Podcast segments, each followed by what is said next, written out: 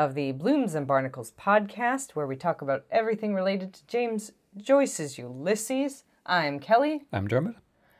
How is this fine summer day treating you, Dermot? Very well. Okay. I've only been slightly tortured by cats. Leopold Bloom describes them as vindictive. Yes, they are. Yeah. yeah. Cats only care about cats. All right. Well, let's hope that none of them make an appearance in this episode. Hmm.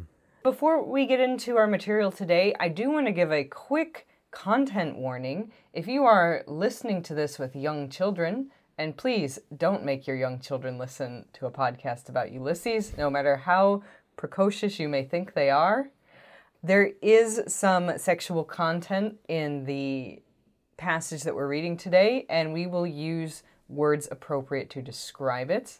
Now, we I think we did discuss some body parts in the last one, but this we will actually mention the existence of sex, hmm. as Ira Glass always says. So, you've been warned.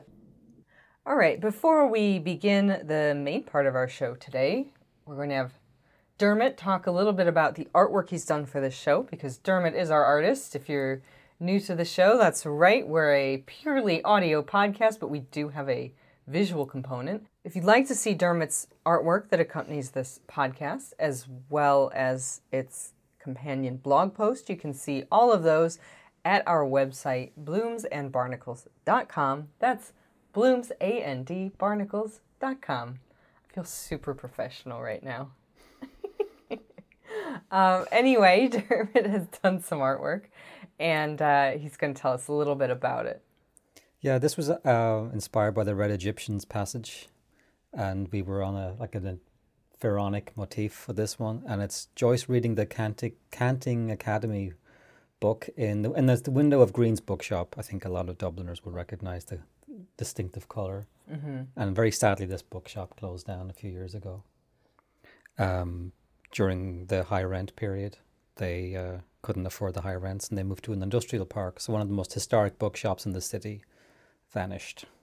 So it's one of those things we try to hold on to, like Sweeney's or Bewley's, and sometimes by fingertips, and not all of them make it. But anyway, that's that bookshop. It's a, it was a real place, and um, I think I read somewhere that uh, Joyce was shopping in there when uh, Nora walked past, and uh, he, that's when he saw her for the first time, and then he went racing after her. Now that might be a pretty story or not. I don't know. Take it with all these stories with grains of salt, I guess.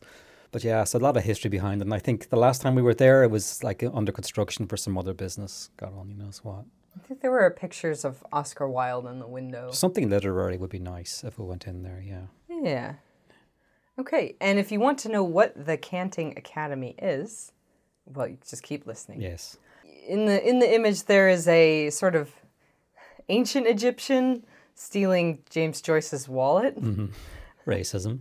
Uh, yeah, I this is this is I've I think of all the images we put out, this one I've I've worried about the most. But I think because he's sort of a, a cartoon Egyptian. Yeah. I don't know if it's. I don't know. Anyway, it's up there, and uh, if you if you don't like it, uh, you can tell us that too. Tell Twitter. Or if you do like it, you can tell us that too. The Egyptian puts me in mind of the new blog post that I'm working on. Man, I have been reflecting on this. I used to do like two to four blog posts a month, and I think I have put out one per month for like the last six months because we've taken on some really, really heavy topics since the beginning of the year. Yep. I thought once we finished Proteus on the blog that we I would just have these easy articles to write, but they have never been more complex. So we've done topics on metempsychosis and Zionism mm-hmm. and all kinds of fun stuff. About two weeks ago, Kelly came into my room and said, Do you have a book, of Orientalism by Edward Said? And I said, Why, yes, I do. And I just reached up to the bookshelf and handed it over. So she's Yep. have a little like library in here of stuff that's like really weird because I have a lot of books that I didn't buy to be referenced for you. Um, but a surprising number of Wow. them turn out to be no, they, they have a separate project I've been working on, and uh, I had to research that for my own thing. And then a lot of it, it's amazing how much overlap there's been.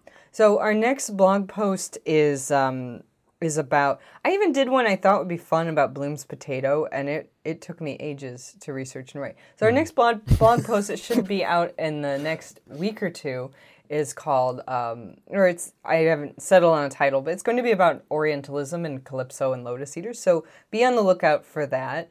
And so I'm I'm really considering this very um, stereotypical and othered depiction of an Egyptian man that you've chosen to include to represent the dispossessed Romani people as they are depicted unfavorably in this episode. So um, I'm going to start hashtagging you maybe. All right. Don't sick Twitter on me. um, anyway, that post should be good, and um, it, it it's a serious topic, but it it, it should have our our usual. Uh, I I, th- I hope we make things fun, Yes. and then after that, I'm going to do something really easy like plum trees potted meat or something like that, Mm, a recipe. Yeah. and not the recipe. No, I'm not making you potted meat.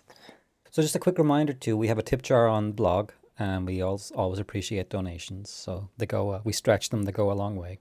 So if you do want to throw us some uh, dinari or whatever Orientalist currency is currently in your domain, then that's all always appreciated. We we accept all currencies as it is through PayPal. yeah. Um, and we do appreciate uh, anyone who's able to donate, and we totally understand if you can't. The show Oh, no will problem. always remain free, but the donations really help me uh, do things like upgrade our website, which is also Yes. on the horizon. So, enough about us. What about Stephen Dedalus? That guy? Yeah. Hmm. We, let's move into our passage. So we're still in Proteus. We're on page 47 in my edition, which is the 1990 Vintage International Edition. If you're reading along at home, and Dermot is going to read the passage today, which I feel is a passage that has befuddled many a Ulysses fan. So let's let's Dermot's going to read it and then let us know what he thinks it means. Go for it. Shouldering their bags, they trudged, the red Egyptians. His blued feet, out of turned up trousers, slapped the clammy sand, a dull brick muffler strangling his unshaven neck. With woman step, she followed the ruffian and his strolling mort. Spoils slung at her back. Loose sand and shell grit crusted her bare feet. About her winddraw face, hair trailed. Behind her lord, his helpmate, Bing Awas to Romeville. When night hides her body's flaws, calling under her brown shawl from an archway where dogs have mired. Her fancy man is treating two royal Dublins in O'Loughlin's of Blackpitts. Busser, wappin rogues, rum lingo, for all my dimber wappendal, a she fiend's whiteness under her rancid rags. Fumbally's lane that night the tanyard smells. White thy fambles, red thy gan, and thy quarrons dainty is. Couch a hogshead with me then, in the dark man's clip and kiss. Morose delectation, Aquinas Tunbelly calls this frate porcospino, on fallen Adam road and not rutted. Call away, let him, thy quarrons dainty is. Language no whit worse than his. Monk words, Mary beads jabber on their girdles. Rogue words, tough nuggets patter in their pockets. Passing now. All right, A plus reading. Very, very nice. Mm-hmm. But we're we're not just about pretty sounds.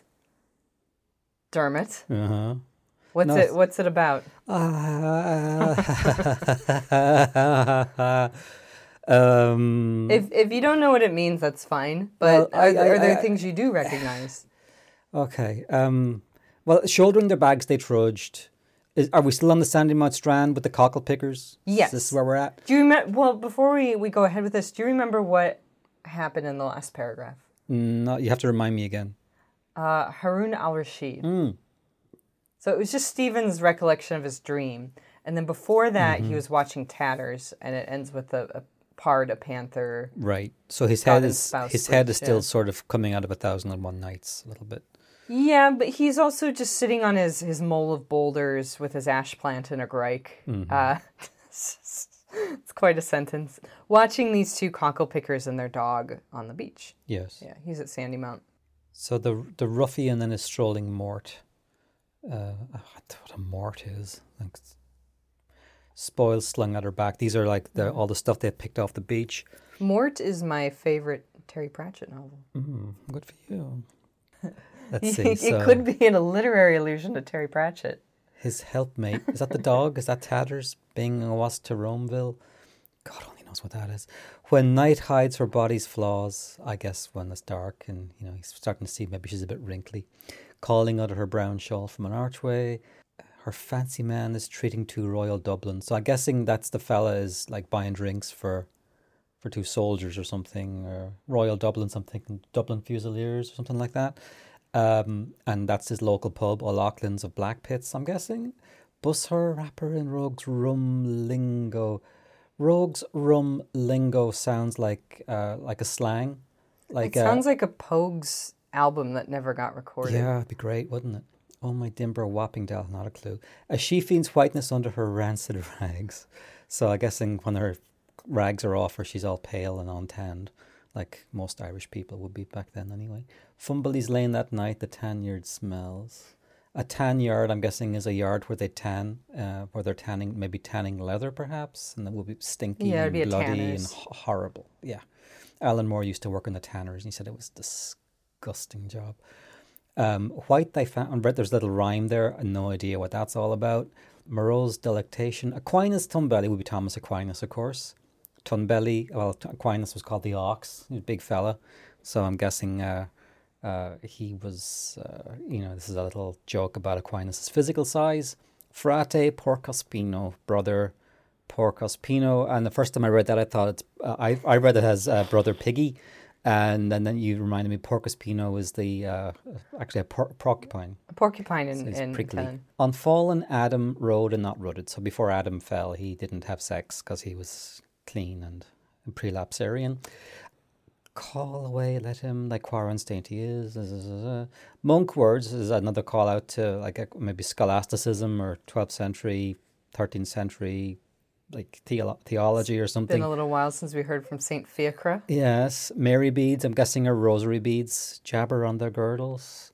You know, that's when uh, for those who aren't familiar with the with the the rosary, it's like it's people do it's like a speed read of it one of our teachers used to do the Angelus at the 12 o'clock um, day in our, our Christian Brother school, and he would get through it in about 30 seconds. and it was it was just mm-hmm. like a mantra. It was it wasn't mm-hmm. even words anymore. Rogue words, tough nuggets patter in their pockets, passing. Yeah, I mean, I'm I'm picking at little fragments, but I, as regards putting like a narrative thread through that. Yeah, if you could explain the whole thing as a, as a whole. It's just a tumble of of ideas, and I, I'm I'm not I'm not pulling out like m- much out of that other than like okay. one thought's blending into another and into another. Like it's a continuum of ideas. I'd say you're having a very authentic first reading of Proteus. Yeah. I think how a lot of people feel. And I mean, we've been reading this slowly week by week, not and sometimes once a month mm-hmm. over the course of I, I can't remember when we did the first Proteus episode, but it's been at least a year, I think. So we, we have the, the luxury of spacing this out a bit. But if you're just reading Proteus straight through, this is fairly late in the episode. And I think a lot of Proteus fatigue sets in. yeah. Because as you are aware, Dermot, and our listeners are probably aware too, this is a very challenging bit of prose. And it's it doesn't give up its secrets easily. I, I find personally when when I've read this in the past, I hit this point and I'm just like, I, I don't know what I'm reading. Mm-hmm. So, my goal today is for you and any of our curious listeners that by the end of this, they, you guys won't feel that way anymore. Mm.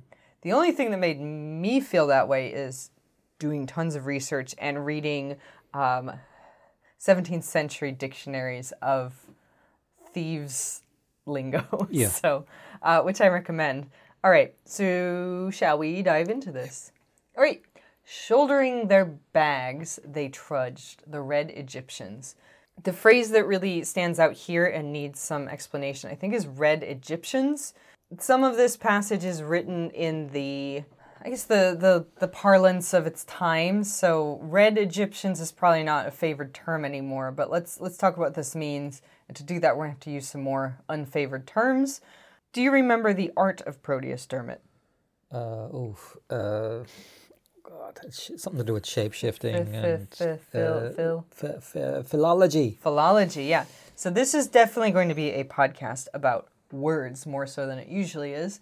So Uh, if you look in your favorite annotation guide or explication of Ulysses, you will see red Egyptian sort of translated as gypsies. So he is still watching the cockle pickers as we already described, and he sees them as gypsies or red Egyptians, as he put it. So uh, the term gypsy is often used to refer to the Romani people, uh, mainly of Eastern Europe.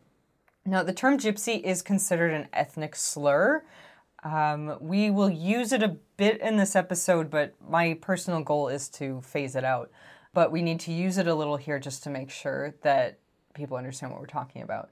So, this the the term this term comes from a mistaken belief that the Romani originated in Egypt uh, before arriving in Europe. So you see the same GYP comes from the middle of Egypt. Mm. So that's and that's also why they're called Red Egyptians.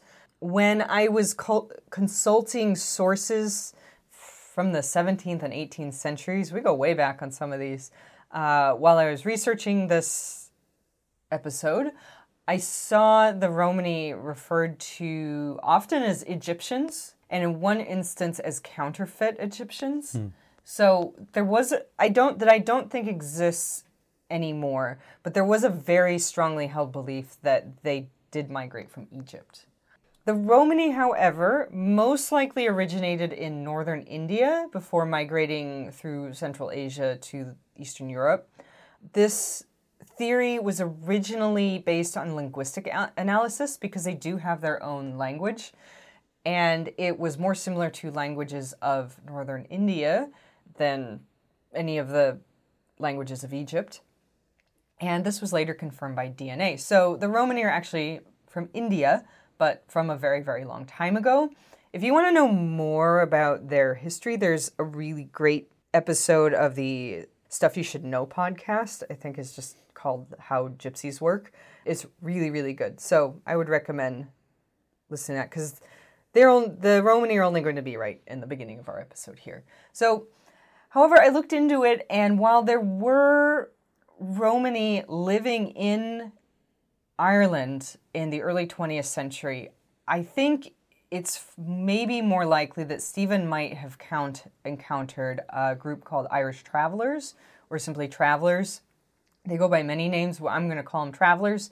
Uh, they are sometimes known as Irish gypsies, and they are basically a, a separate group of people that live in Ireland, separate to the mainstream or settled Irish, but they are not related in any way to the Romani. But they do share a similar kind of mobile lifestyle. Very similar lifestyle. Yeah.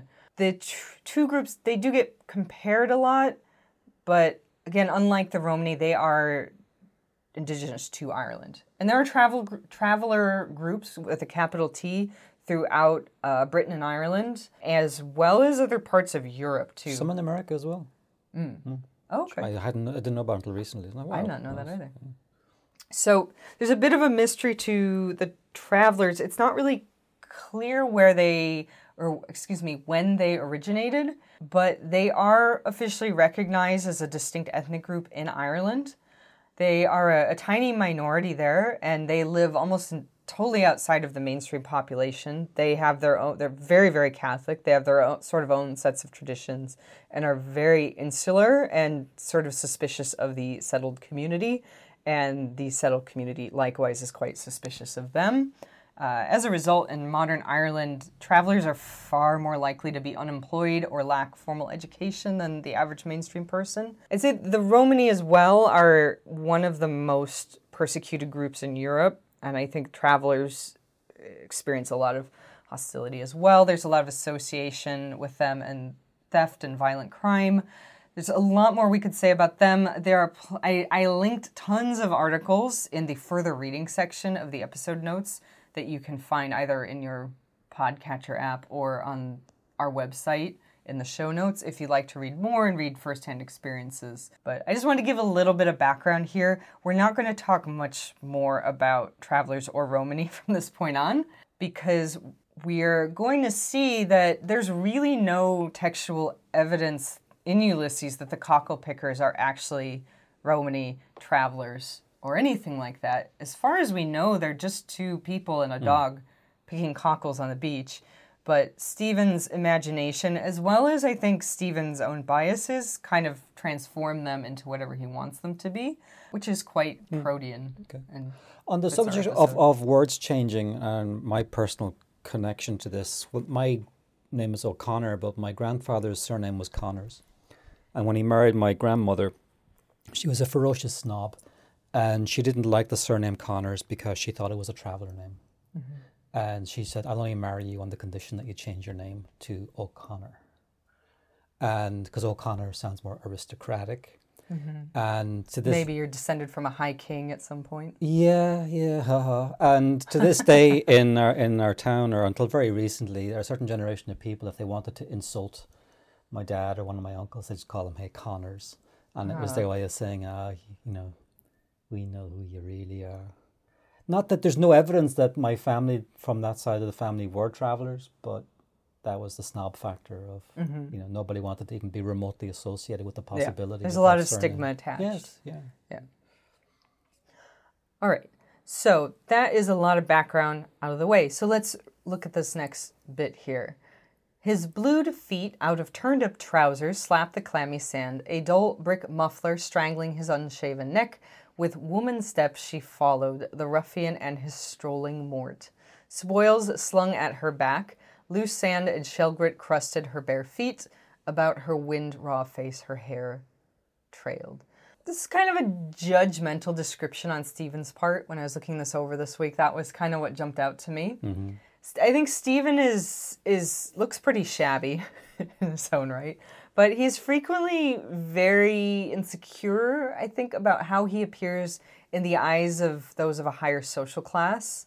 Do you remember earlier in Proteus where he lied to the other boys at Clongowes that his uh, he was related to like a, I think it was a judge and maybe an admiral or someone impressive like that. Yeah. When really his uncle is Richie Goulding, Yes.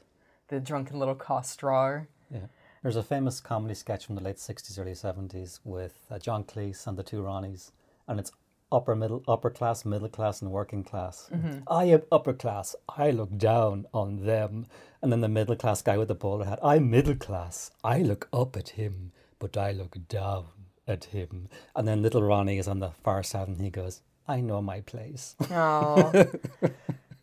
but I think that as as Dermot would would be fond of pointing out that social stratification is more nuanced than that, mm-hmm. and that especially if you're feeling further down those rungs, but you you always want to have someone below you, yes, so you're not all the way at the bottom. exactly. Always be able to punch down at somebody. Mm-hmm. I th- I think that I, I I mean these these guys might look pretty rough on the beach. Let's be real. Stephen is in borrowed clothing and hasn't bathed in God knows how long, mm-hmm. So he might be looking fairly shabby himself. But there's someone worse off than him. All right, Mort. So this word jumped out to you when you were mm-hmm. doing your initial reading.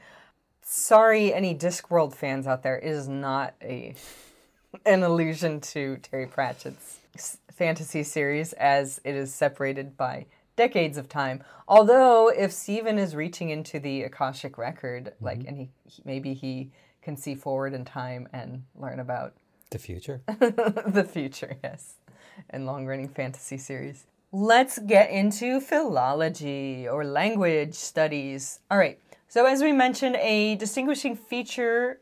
I don't think we did mention this. A distinguishing feature for both the, the Romani and the travelers is language. Romani, as we mentioned, do speak their own language. Travelers also speak their own language. It's called Shelta by linguists and people who study language, but it's called Cant or Gammon by travelers themselves. There again, there are a variety of terms for it. So if I haven't mentioned your preferred term, I, it, it exists also. Uh, but I really do want to focus on Cant because the name Cant in particular is of interest to us because Stephen starts throwing out some strange slang or lingo in this section, and it's all taken from a 17th century book called The Canting Academy, which revealed the secret code language of thieves in England. And this kind of brings us back to our red Egyptians. So, in many older sources, and we've kind of talked about the stigma or uh, against Romani or travelers and, and these various groups, but in many older sources, the Romani and thieves are spoken of interchangeably, and there's very little distinction made between the groups. So, if you're calling someone a, a gypsy or an Egyptian, you are also calling them a thief hmm. by by nature. So that that there's a very very strong stigma attached to this group of people, and as a Irish travelers are also referred to as Irish gypsies. The same, You're a thief then Yeah. in the eyes of the. yeah. So pretty much from here on out, we're going to be talking about actual thieves, and so but I just want you to see where the kind of one very um, stereotypical description of these people slides into another. And there's no evidence that they are anything but cockle pickers. But this is this is where Stephen's mind is. The thieves' cant, which is separate from the language spoken by travelers, is was used exclusively to discuss criminal activities, whereas the Shelta or Romani language both have well developed vocabulary for everyday topics, so they're not specifically thieves' jargon. They're full fledged languages. You can even learn the Our Father in, in Shelta. Uh, so I, I think there's a. I'll, I'll make sure that link makes it into the episode notes if you're curious to see them side by side. And the thieves' cant that is used here is really not similar at all to either language. Yeah. So again, one reason the word gypsy is now considered an ethnic slur is because it has so long been synonymous with criminal. So uh, Romani, traveler, or criminal, whatever you want to call them, they all become kind of indistinct and just mean those people over And we there. just found out like a few years ago the etymology of gypt that it was from Egyptian or Mm-hmm. uh, gypsy, yeah. and a lot of us would have used that word innocently, not knowing the uh, Mm. racist etymology of it. yes. And now that you do, you kind of have to stop using it. yeah it's, mm, it's definitely a word I've stopped using. yeah, yeah. Okay, back to Stephen. Stephen, he is a young artist with a keen memory for the thieves' cant found in this book by a man named Richard Head, again, it's from the 1600s. And back in those days, I guess they did not feel that brevity was the soul of wit, because though I've referred to this book as the Canting Academy, the full title is The Canting Academy, or the Devil's Cabinet, opened wherein is shown the mysterious and villainous practices of that wicked crew, commonly known by the names of Hector, Strepanus, Gilts, etc.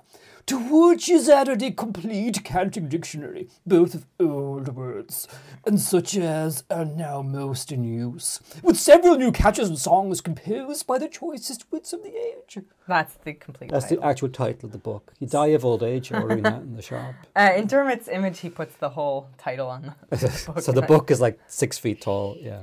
Yeah. So this is one of several books from the time period that were dedicated to revealing the secrets of the criminal underworld in England. Apparently, it was a hot topic back then. Uh, however, I would recommend reading a bit of this. It's delightfully readable, and it is avail- it is available in its entirety online. And it's just, I, I it just it just breathlessly describes all these these terrible criminal elements that existed. As an example, the first bit of thieves' cant that we come across in Ulysses is Mort. So Mort does come from this Richard Head book, uh, and it basically means a woman. Uh, more specifically, Stephen describes or imagines Lady Cocklepicker to be a strolling Mort, whom Head described as Strolling morts are such as pretend to be widows, travelling about from county to county, making laces upon aves, as beggars taper the like. And they are subtle queens, hard hearted, light singered, hypocritical in dissembling, and very dangerous to meet, if any ruffler or rogue be in their company. So, okay. So yeah, they're um they're uh yeah, strolling morts. They they travel around pretending to be widows and I'm guessing grifting people out of money, mm-hmm. maybe as beggars or other things, mm. and they might be accompanied by a ruffler or a rogue. Mm. You know, who's who's in on the scheme. Mm. So be suspicious of any any new widows uh, that you might meet. Yeah. And we tried to figure out this making laces upon aves, and we think there might be like an error in the O- OCR reading, like the Yeah. digital reading of the text, because the, it- the first letter of aves is like a little blob. I'm like, what is that? Uh, but beggar's tape was like a ribbon that they uh, beggars would wear from their hats to make them look like bedlamites, apparently. What's And- a bedlamite? like somebody from a mental hospital, so they look like a crazy person. So beggar's tape was just this like colored ribbon that these beggars would wear. Like, what the hell was that about? It's just a thing that people used to do, I guess. Yeah. I think the, the rest of that passage we don't need to go too deep into. Let's uh, move on to the next part because there's a lot of stuff happening here. Behind her lord, his helpmate, Bingawas to Romeville. So behind her lord is is uh, Mr. Lord Cocklepicker, mm-hmm. and she is the helpmate. If you ever if you ever listen to very Christian people talk, they'll talk about the wife is meant to be the helpmate of the husband Okay. which means they're supposed to be kind of servile and mm-hmm. subordinate. I actually hate the term helpmate because I think of growing up in a, a much more Christian area of the world than I live in now. You hear that a lot, and it's yeah. So anyway, she's kind of his his subordinate there. Mm-hmm. Uh, Binga was to Romeville. This comes direct, directly from a canting song, which was recorded by Head in his book, The Canting Academy, and it's entitled The Rogue's Delight in Praise of His Strolling Mort. Uh, This phrase roughly means let's go to London. So Bingawas is the let's go part, and then London is Romeville. So I thought maybe it's Romeville because R- London was founded by the Romans, right? It was Londinium before it was R- London. So that that was my thought, and also like London as the center of the British Empire and Rome as the center of the Roman Empire. Right. You know, it's, there's an obvious analogy there, so I thought that too. Uh, the very famous annotation for Ulysses by Gifford and Seidman records Rome as meaning first rate. It's possibly comes from rum, which in Thieves' Cant also means like the best or first rate. So the, here, their idea is that London is a first rate city. So let's go there. Let's go to this first rate city, London, and uh, pose as widows, I guess. Put ribbons in our hats. When night hides her body's flaws, calling under her brown shawl from an archway where dogs have mired, her fancy man is treating two royal Dublins and O'Loughlin's of black pits. Okay, definition time. A fancy man, according to Gifford and Seidman, is a man who is fancied as a sweetheart or a man who lives on the income of a prostitute. This is probably the second one. I don't know why they even included the first one. The Royal Dublins are soldiers, as you guessed, from the Royal Dublin Fusiliers. And O'La- oh, how do you say that name? I say O'Laughlin. O'Loughlin, like a CK. Okay. O'Loughlin's of Blackpitts was an unlicensed pub, also known as a shebeen, in the Liberties. Remember, we talked about the Liberties very early on. What are what was Liberties? Part of Dublin that would be, um, let's say, working class. Um, people from the, the Liberties would be like basically salt of the earth Dubliners, if you want to see like the authentic Dublin accent Yeah. uh, from that part of the city. Where where so in now, Dublin is it? Uh, on the south side, um, near the city centre, or centred on Meath Street, uh, part of Thomas Street. So um, Mm-hmm. Yeah. yeah. In 1904, it wasn't a very nice part of the city. I would imagine it was pretty rough. yeah. Now you can buy a condo there for I'm sure you can, and I'm sure you can an exorbitant amount of money. get a but- tapas wherever you like. Yeah. Yeah. Let's see here. So basically, Stephen is looking at Lady Cocklepicker, and he's imagining her to be Cocklepicker by day, but prostitute by night, sort of skulking in, in dark doorways, right under her brown shawl, when the night hides her body's flaws. So she might not look too good in the midday sun on Sandymount Strand, but at night you, you can't, you, you know, you can't tell uh, while her quote fancy man, who is definitely this the man who lives on the income of a prostitute, I think that would be a pimp. Yeah. Takes a couple of soldiers to an unlicensed pub in the shady part of Dublin. Mm-hmm. So he's yeah he's sort of imagining these two people, you know, living this this very like outlaw type Skid Row lifestyle. They're kind of grifters. Our friend Richard Head describes this style of arrangement in his book, and you will find it under a section tiled, titled The bod pimp and whore. The whore is the main support of the house. The first will not swagger unless he be paid, the next won't procure unless he may sponge, and have his lechery for nothing, and the whore will not ply unless she hath half share of her own gettings beside a little snicking by the by. All right. The brandy's kicking in now, and the port wine. My cheeks are getting all flushed. I thought I thought that uh, was coffee you were drinking. No. Yeah. So I think that Stephen is kind of letting his imagination run wild here, and he's really imagining this this sort of underworld life for these two people on the beach. Just picking cockles for God's sake. Yeah, they're a bit rough. I imagine they're definitely from a, a lower class background. Like yeah, if you're picking cockles on the beach, they're you know they're barefoot and they're a bit rough with their dog tatters. So, but I don't know if that makes them a, a bod pimp and whore. Seems a bit harsh.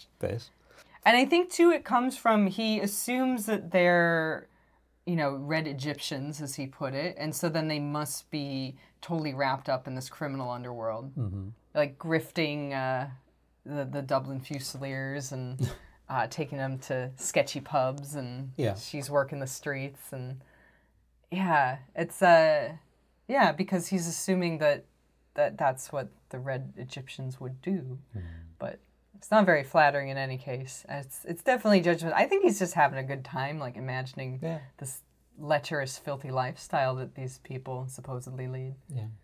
All right, more can't. Buss her wap in rogues rum lingo for oh my dimber wapping dell. All right, so buss means to kiss. wap, W A P, is sex, which I wonder if it's an onomatopoeia now that I say it out loud. Like fap. Fap is the just disgusting. Just disgusting. I was about to say it's one of the worst things that's come out of the internet, and it's not even close to that, but it's a disgusting word. Yeah, but like that. Uh, rogues rum lingo could be the lingo that rogues use when they're on the rum, or possibly it's just Stephen commending his first-rate use of cant. Uh, Gifford Seidman translate rum as noted, or rum lingo as noted talk. Uh, oh, my dimber whapping dell is another direct quote from The Rogue's Delight, that song that we referenced up above. The translations of this I found interesting. So, uh, the, the one I have written down here in my notes says it's sometimes translated as a pretty loving wench. And the, the, the dell is explained at length by Head in the, the Canting Academy as well, so you have to look it up if you want to see it. But we already know what whapping really is. It's not loving. I guess it's it's loving, but it's not just like you're you're sending someone a nice card with a heart on it. Yeah. It means sex. Yeah. And there's no way that the criminal underbelly of London was walking around in the 1600s going, "Oh, my pretty loving wench, Yeah. my heart beats for thee." Yes. So I think a, a more accurate translation would be like a hot fucking wench. Yeah. you know, it, it needs to be rougher and more obscene. So I think that there are many very polite annotators out there that don't want to use the F word. But I can use it. So I think it's a hot fucking wench. Because that's definitely what that word means. Loving is, is too Yeah. anodyne. Yeah. To uh, bourgeois. Let's see here. A she fiend's whiteness under her rancid rags. How, did you say fumbalies? Fum, fumbalis? I say fum- fumbally. I don't know what the correct one is, though. No. I'll, I'll say it, then we'll have it both ways. Uh, lane that night, the tan yard smells. So this is Stephen's imagination just running wild, and I think he is imagining her what she looks like under the rancid rags. Uh, because Stephen, I think, is very sex starved. You remember the the little anecdote about him weeping on the the Howth tram, thinking about naked women. Yes. And also, if he's imagining she's a prostitute, that makes him feel like her body is more available to anyone who wants it. So he's, you know, moved on from imagining her as a, a dimber whapping Dell and, and is thinking just about the whapping. Hmm. Fumbally's Lane, located in the Liberties. Gifford and Seidman say that around the corner from Fumbally's Lane was Kelly Dunn and Company, which who were a tanners, fellmongers, and wool merchant. And a tannery where leather is made uh, uses a lot of very um, harsh, caustic chemicals, and as such, it just smells to high heaven. Ah, white thy fambles, red thy gan, and thy quarrons dainty is. Couch a hogshead with me then in the darkman's clip and kiss. So this is a full stanza from the Rogue's Delight. So we can assume Stephen is pretty familiar with this because he's applying a lot of it and now quoting it directly. So Head offers his own translation into plain English from the 1600s, but I thought we might look at a translation into contemporary English. And so I would really recommend checking out a translation by Jerome Rothenberg. Uh, again, sorry if I'm not saying your name right. Uh, which will be linked in full if you want to see the full Rogue's Delight and his translation. But as far as the white thy fambles, red thy gan, he translates this stanza as White thy hands, red thy mouth, and thy body dainty is. Lie down with me then, in the night, embrace and kiss. And yeah, so it's about getting it on with your favorite strolling mort, or bod pimp, or rogue, or yeah, it's it's it's about people doing it. It's a it's a song about Yeah. about doing it, which is what I think most songs are about. All right, so now we're to Aquinas. Thank God. Morose delectation, Aquinas Tunbelly calls it, or calls this frate porcospino. Do you, have you heard this term Morose delectation No, before? I haven't. aka delectatio morosa. Mm-mm. No. So, uh, morose delectation means not dismissing sinful thoughts when they creep into your mind. So you're thinking about sinful thoughts and you're enjoying it. So that could be imagining what a woman looks like with her Filthy rags. filthy off. rags off, or imagining the you know activities of a, a prostitute and a thief, you know, a mm-hmm. thief, or these these sort of underworld figures, or remembering this dirty poetry and obscure 17th century dialect. Yeah. But knowing that it's it's not about lovely kissing, it's it's it's actually about fucking. Rather than uh, push that from his mind like a good Catholic boy should, he he sat and thought about it and even enjoyed it. Filthy, filthy. That puts a little dirty spot on your soul. Lonely confession will take it away. Mm-hmm. And even then, Yeah. So Stephen, who is trying to fly by the nets of the church, as, as he put it in, back in Portrait of the Artist as a Young Man, uh, is still like never that far from that kind of kind of guilt. Like he's remembering this weird poem that he knows, and he's still like, oh yeah, morose delectation. I'm not supposed to be thinking about this. Agenbite of Inwit, dude. So Aquinas, uh, who's Thomas Aquinas? Give us a back of the envelope description of Thomas Aquinas. Thomas Aquinas, one of the uh, doctors of the Catholic Church, one of the most important uh, figures in the Mm-hmm. church. Not just like a, a run-of-the-mill saint. Like he's like one of the top Mm-hmm. people. Like really worked very hard to incorporate a lot of uh, Aristotelian metaphysics um, into the, into his theology, which was an attempt to unify natural philosophy with theology, so that there would be one unified truth system. Thomism being the philosophy based on him, hmm. which is one of the cornerstones of the Catholic Church. So he's one of the big ones. Like I, I- you know, like for somebody like that to come along and have such an influence, like thirteen hundred years after the the big fireworks, is very impressive. Mm-hmm. So, speaking of a big one, now let's body shame Aquinas Tunbelly. he was a man of, of ample girth, to put it a certain way, to um, employ some mm-hmm. linguistic finesse. He used to be called the Ox, and apparently one day he was very silent in class as a student, and his their teacher was Albertus Magnus, also one of these great like figures from history of philosophy, and the other students were making fun of Aquinas, and Albertus just like had enough, and he said, "One day this ox will roar and shake the world," and then they all shut up. So. Well, I learned also that he was apparently, his girth was of such an amplitude that he apparently needed a special uh, concave table to accommodate it. Which at, at school, when I work one on one with students, we have one of those. Yeah. It's sort of it's shaped like a little macaroni noodle, and I have found myself thinking about a very obese monk sitting behind it sometimes when I'm just sitting there watching kids do math problems. And the frate Porcospino, as we noted, means brother porcupine. I, I find that the word for porcupine in various languages is, is always a great word. So, just as if you want to go look some things up in the dictionary, I always imagined this was because maybe he was very large and also had like crazy hair that was all spiky and he looked like a porcupine. But uh, Gifford and Seidman say it's because his argument was prickly and difficult to attack. So that's not as fun. all right, so that's Aquinas. Unfallen Adam rode and not rutted. Call away, let him. Thy quarrons dainty is. So unfallen Adam. So, what this is kind of referring to is that prior to the fall, and what is the fall?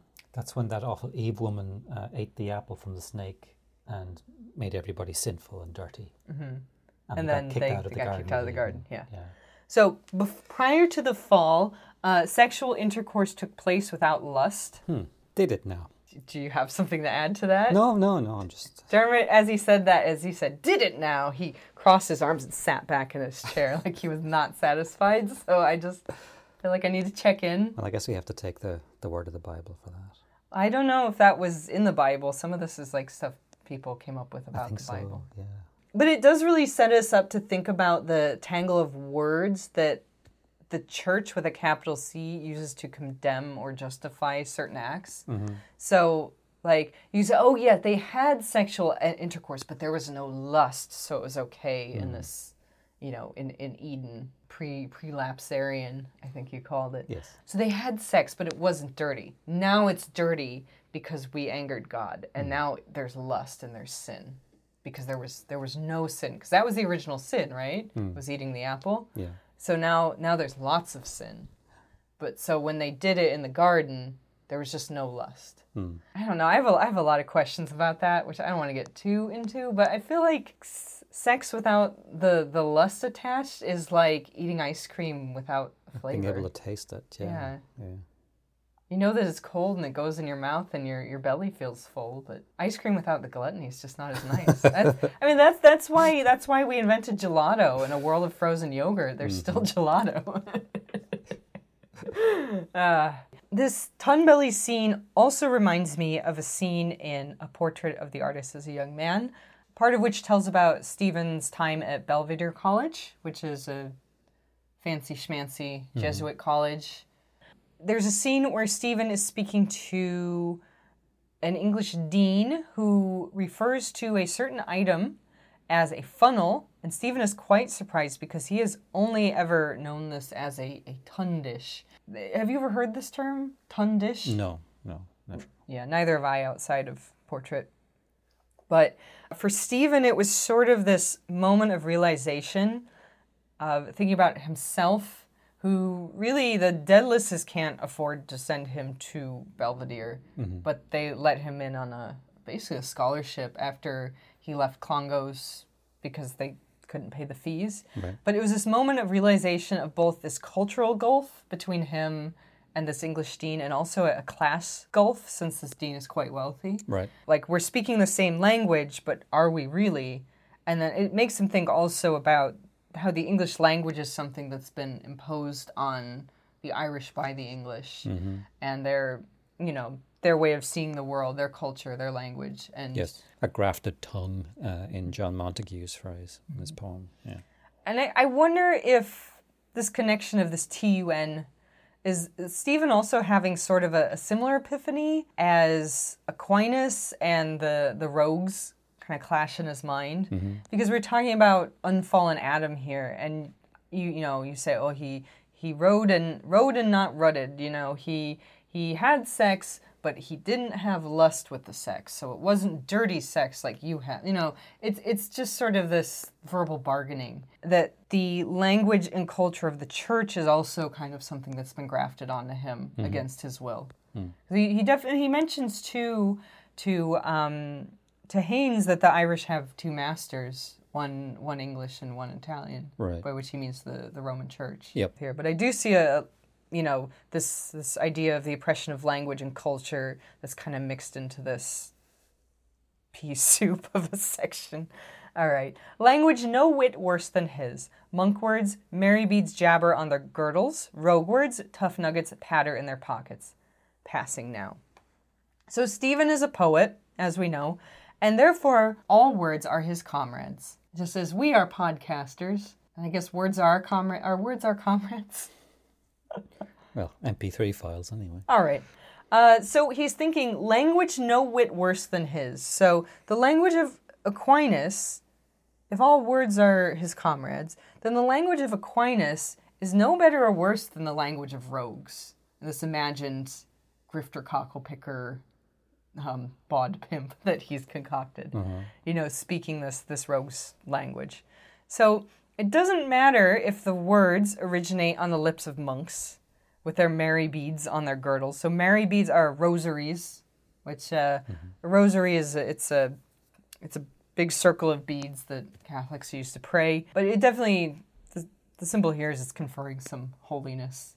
Or if it comes from the mouths of rogues with God knows what rattling around in their pockets. I'm not sure what the, the tough nuggets pattering in their pockets are, but certainly something very sinful. Mm-hmm. So he's he's kind of drawing this this parallel between monk words and rogue words. Normally, culturally, we put one much higher than the other. Right, you're talking about the greatness of Aquinas, but who was the greatest rogue of his era? We don't know. That's that's the point, right? Uh-huh. Because those are our low lives and we, you know, we don't remember them. Then Aquinas's words should not be so elevated above the cant of thieves because a poet must have all words at his disposal to describe what he sees. Because if he sees these two people on the beach that he, in his mind, have in a protean fashion shifted into these creatures of Dublin's underbelly, then he, he would use the rogue words to describe them. Maybe the, the monk words would not suit. Or maybe they would. Maybe that would be an interesting play with words, is to elevate them while describing Aquinas with, uh, as a dimber whopping dell. I, I don't know. but they deserve equal sampling at this linguistic banquet.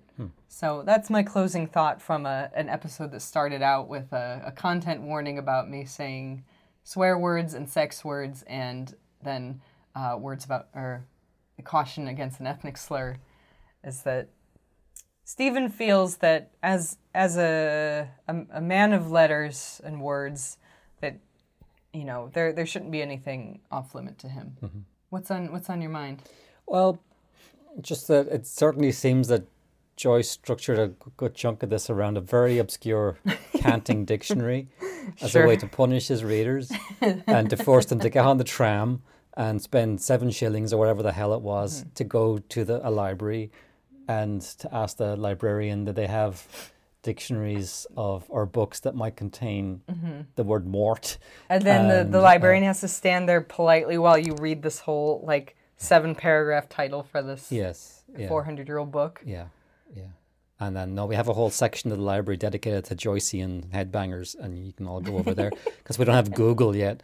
And uh, bear that in mind, you know, like uh, t- t- today you just type it into Google and you'll find it in Yeah, that's three how I seconds. found it. But like 1920, whatever, you had to ha- go on a Mm-hmm. tram and spend money and spend the whole day in a freaking library just to unpack one paragraph. He's a cruel man. See, I'm telling you, man, Proteus fatigue. Mm, yeah. I the first time I read, I think I've told this before. The first time I read Proteus, I I sat in Ar- Arbor, Ar- Arbor Lodge Coffee House in North Portland, and I read I read it start to finish, and I looked up, and I just took it, opened back up to the first page of Proteus, and started reading it again. Yeah. Because I, I didn't I didn't understand most of it. Yeah. I really didn't understand most of it, like to the point. I, I don't know that I, I, I understood any of it. Mm-hmm. You know, um, it's it's it's nearly a foreign language, and, and much of it is. Yeah. Though I will not say, since I, I've given my myself a, a an F word pass for this episode, this is not the part of the book where I I I closed the book and said out loud, "Fuck you, James Joyce." so stay stay tuned with Blooms and Barnacles to find out where that is. God. It's probably not the section you're thinking of. Or any given paragraph of Finnegan's Wake. It's like, Whoa. Jesus, I, what the hell? I read the first three lines of Finnegan's Awake. It's Fuck oh this. no. Oh no, I, know. I can't. Yeah. But I'm gonna read it. I'm gonna read it someday. All right. Um, all right. So is is that is that our, our closing thought? Fuck you, James. do do you? But maybe we could look at it in a different way. Let's let's let's polish this up a little bit. Is yes, this is impenetrable nonsense if you don't have the right books at your disposal. Mm-hmm. I can't imagine reading this pre Google mm-hmm. and so many annotations just say these are gypsy words, which is really unsatisfying. That doesn't help. Yeah. It doesn't. It doesn't give you any kind of context. And that end part with the Thomas Aquinas, you just you'll get like a, a definition of who Thomas Aquinas is, and um, Again, that doesn't help. yeah, it doesn't really. So um, this is definitely the the fruits of my own labor. But I would say having had the opportunity in the age of Google, uh, who should be paying us at this point because we're really. Uh, Advertising for them in this Or episode. d- you can duck, duck, go it if you prefer to not Yeah, give you your can Bing data it. to a data Uh, you can you can Bing a wasp to Bing. Oh, Bing is worse. But don't don't did you find some enjoyment though in learning what all this this means? Yeah, it's like a puzzle, getting pu- Mm-hmm. pulling the whole thing apart. Yeah. Yeah. I, I really enjoyed um, writing this blog post last year when I was working on it. Like this was one of my favorite ones I wrote for all of Proteus because it was fun Yeah. and because there's dirty words and sex words and uh, there's rude words and the, the sources on it are, are honestly really fun to read. And you can easily find the full text of Richard Head's The Canting Academy. And uh, you should read, you don't need to read the whole thing. But uh, ah, we're all at home now anyway. What are you doing? But you should you should go through and read, especially the the end part of it is just definitions for all his terms of these different sort of uh, um, scumbags that lived in London, and they're all they're all kind of funny Yeah. because they all sound like they're they're really warning you. But I think because it's removed by time, you're kind of like, all right, that's it's fun. Or just the way it's it's phrased is is is entertaining. I find. Yeah. So if you have a little bit of a dark sense of humor, I suppose there's if you're very sensitive to the thought of a, a widow going town to town and grift a fake widow going town to town and grifting people, you can find the darkness in that. But I I was I, I like imagining all the, the thieves and bad people. That's fun for me. I remember reading a Dictionary of the Vulgar Tongue, one of these, there may be more than one of these books, and uh, one of the phrases was Irish ankles. And the definition was Irish women have a special dispensation from the Pope to wear the thick ends of their legs at their ankles rather than their thighs. In other words, their legs are just like, what the, like Gumby or something. Like, what the hell? All right. all right. So are we are we ending on on that? Yeah. All right. Uh, our, our ending note is that uh, check out our episode notes, which you can find at bloomsandbarnacles.com, and uh, check that link to the uh, the canting dictionary because it, it'll, it'll be a fun way to spend you know 30 minutes or so your afternoon. Yeah. All right. Until then, we will see you in two weeks. Have a good one. Bye.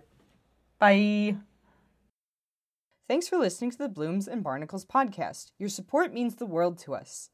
You can subscribe to Blooms and Barnacles on Apple Podcasts, Google Play Music, Stitcher, Spotify, or any other place you listen to podcasts. You can also stream our episodes at our website, bloomsandbarnacles.com. That's bloomsandbarnacles.com. If you've enjoyed our podcast, you can do one of three things to help support us. Number one, please donate at bloomsandbarnacles.com.